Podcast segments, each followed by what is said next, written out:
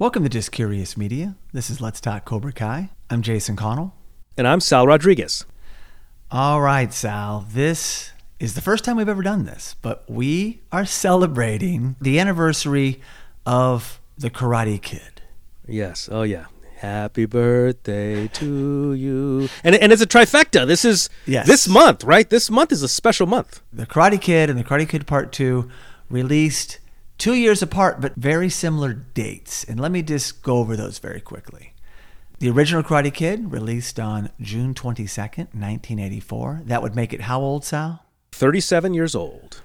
The Karate Kid Part 2, release date June 20th, 1986. How old? 35 years old. Both released on a Friday. Back in the day when movies came out on Friday and not like Oh, Tuesday yeah. at midnight or Wednesday at midnight so they could pad their box office. Mm-hmm. Oh, It was yeah, yeah. That whole thing. Yeah, that whole releasing Wednesday at midnight thing. Oh, yeah. Don't, don't get me started on that. And then the Karate Kid Part 3, although not as strong as the first two, as I've gone on record saying, but it came out on June 30th, 1989, also a Friday. And how old? 32 years old. Yeah, so they're all in their 30s, Sal. Unbelievable. 30 something. Like the 30 show. something, just like the show. So I just thought it was interesting because the last time we talked about these dates was on our special episodes. By the way, check them out. We've covered The Karate Kid, The Karate Kid Part 2, and Part 3. But so cool that the first two came out, you know, June 22nd, June 20th. So both this week that we're in now, and of course, end of the month, Part 3. Who knew when that movie came out in 84, Sal, that it would spawn two more movies, take a hiatus, and then would become a hit TV show that is one of the biggest in the land? you know, not only did I never think I'd be where I'm at right now, but if you would have told me a young sixth grader at Telfair Elementary School in Pacoima, California, when our teacher, Mrs. Minks, practically made us watch The Karate Kid, if you would have told that young Sal that he would be sitting here today, I would not have believed you. So was that on VHS? Well, what happened was our teacher, Mrs. Minks, she loved Karate Kid. Part of it was because some of the scenes were filmed in her neighborhood. I believe specifically hmm. the motorcycle uh, scene where Cobra Kai edges Daniel. He falls down the Oh, hill yeah. and rolls down the hill. Pretty sure that scene was filmed in her neighborhood, possibly up against her backyard. Nice. So she came to school. She was so excited. Hey, kids, you got to watch Karate Kid. She brought out the, the television on, on the rolling stand Yep. and she had our class watch The Karate Kid. So that was VHS. Oh, yeah, absolutely VHS. Unless it was Laserdisc. Could have been Laserdisc. and Betamax. I'd never seen it before. I, I never saw it because my mother and father were big on horror. Like they took me to see all the horror sci-fi. They wouldn't have necessarily taken me to see The Karate Kid. Okay. So I indeed saw The Karate Kid for the first time in my sixth grade class at Telfair Elementary That's School. Awesome. That's a great story, Sal. And you did not share that with me when we covered the movie previously, which was, by the way, the first thing we ever recorded for Let's Talk Cobra Kai. And then we led into season one. So that was back in the early days, sound 2019. I did share the fact that I watched it on VHS with my cousin. And by the end of the movie, we were doing crane kicks in the living Nice. room. Like it left its mark forever. Your cousin was Daniel and you were Johnny. No, I didn't want to be a Cobra Kai at that age. We were all like Miyagi Do. Oh, okay, nice. So, although I looked more like uh, Johnny for sure. Now, the Karate Kid Part 2, I also saw on VHS. I remember really liking the the love story, but I was also a little bit sad that Cobra Kai was only in the beginning. I didn't think it was as good, but I did enjoy it. What was your memories of the second one? Did your teacher bring it back out? I don't remember when the first time I saw Karate Kid Part 2. I believe I did see it in the theaters Okay. as, as a young man. I, I believe I did. And then obviously uh, when we swung back around and you and I started together. But uh, yeah, there was a long period where I had uh, no real relationship with the Karate Kid universe. And in the end, I still kind of see Karate Kid 2 uh, less of a martial arts movie and more as a love story. Yeah. I still believe that the Daniel and Kumiko tea ceremony is one of the most beautiful. I mean, it's not a love making scene, but it's one of the most beautiful love scenes in cinematic history. And I really believe that. I mean, it is so beautiful and tense. Yeah. And then when it gets broken by the storm, right at that moment when they're kissing, I, I love that scene so much. Well, and I agree with you. It's amazing. However, I'd say the strongest part of that film is to see the vulnerability of Mr. Miyagi. Oh yeah. That Yeah, scene yeah. where he doesn't even speak and he just cries and Daniel comforts him. I'm telling you, Sal, that's as emotional as most movies I've ever seen outside of this universe. John Avildsen got that right. Now, I had some issues here and there. Sato was kind of one note, so was Chozen. And it was like, yeah, they just always popped up in the same tone and, and then they changed, but well, at least Sato did. Spoiler alert. But uh, yeah, I thought, well, some of that could have been flushed out more. But okay, now this leads us to The Karate Kid Part 3. I saw it on HBO and I was disappointed, Sal. Greatly, greatly disappointed. At the time, at the time. okay let me let me say this and uh, i love karate kid 3 for a whole slew of different reasons and i'll tell you what the main one is right now and this is the absolute truth they spent a lot of time at the north hollywood cobra kai dojo on Yes. Lankershim Yep.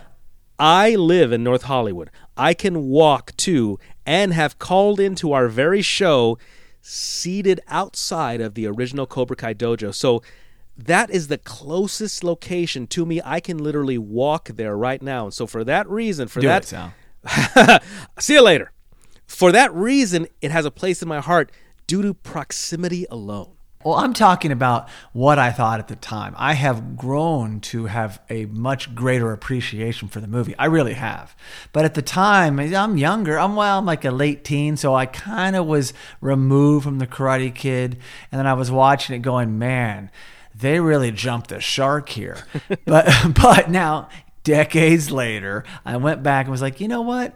I really like how it just is such a different thing. Again, I was holding the Karate Kid in like high regard. So when you see a movie that just goes completely sideways and the tournament is just well, I still have issues with the tournament and the scoring. we know, And, yeah, there's all that. And Daniel moving to the front of the Yeah, line. yeah, yeah. You're going to be in the finals, kid. You don't even have to earn it. Um, but anyway, I, I watch it now and it's like, yeah, there's a lot going on that I really enjoy. So Well, uh, Jason, you also have to respect Karate Kid 3 for bringing us one of the greatest villains Oh in the. Karate Kid Cobra Kai universe, Yes. who is now being teased for season 4, Mr. Terry Silver. Oh yeah, and he's going to be fantastic in the show. I can't wait. I mean, I hate Terry Silver, but I am dying to see what happens. And he was really good in the movie. Watching it later, it's like he comes over and he acts like he's Daniel's friend, and he's always yeah. like plotting against. He's paying guys in a bar to attack him and acting like, "Hey, what's?" And you thought you could trust him, but we knew as audience members not to be trusted. But uh, but he's very good at what he does. So him mixed with Kreese, I mean Sal, I think Johnny and Daniel have their hands full. I think they do. And I, I wonder if, uh, you know, they could say, well, what if Terry Silver is coming into the show and what if he's changed his ways? What if he's not as evil? Yeah. Because he was indeed evil in Karate Kid 3. I would definitely say, Oh, even yes. above Kreese, he was an evil person. What if he's done some sort of transformation? You know what? Here, here we are thinking we're going to be seeing the familiar Terry Silver. What if Terry Silver's turned a new leaf and is going to be a different person Yeah. in season four? I don't know. We shall find out. Now, Sal, I did not ask you, and I think I remember this from when we covered the Karate Kid Part 3 before, but you saw it and kind of forgot it. What was the uh, details there on your first viewing? What year did Karate Kid 3 come out? 1989. Okay, I was in high school at the time. Uh, I don't know if I was seeing a lot of movies in high school. I was like going to parties. I was, you know, exploring the opposite sex. I actually didn't see a movie, a lot of movies in high school. I saw more movies after high school and junior high, elementary school. So I don't remember seeing Karate Kid 3 in theaters or even before you and I connected for Let's Talk Cobra Kai. I don't think I saw it at all. But then again, with your cinemanesia, you could have seen it and loved it. So It is entirely okay. Okay, in fairness, it is entirely possible I saw the entire trilogy when I was young and forgot about number three. It it is possible. Yes, it is.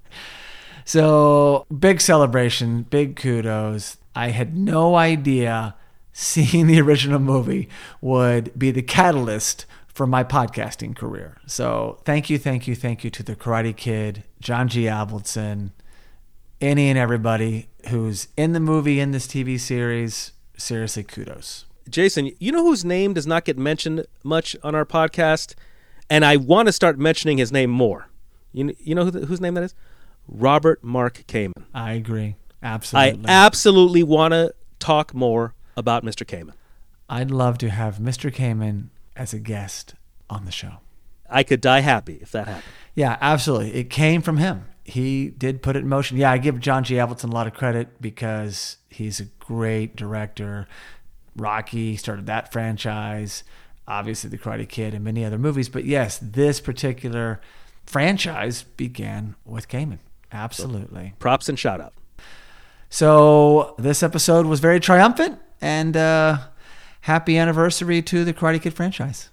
Happy birthday to you. Happy birthday to you. Happy birthday, Karate Kid. Happy birthday to you. I like that.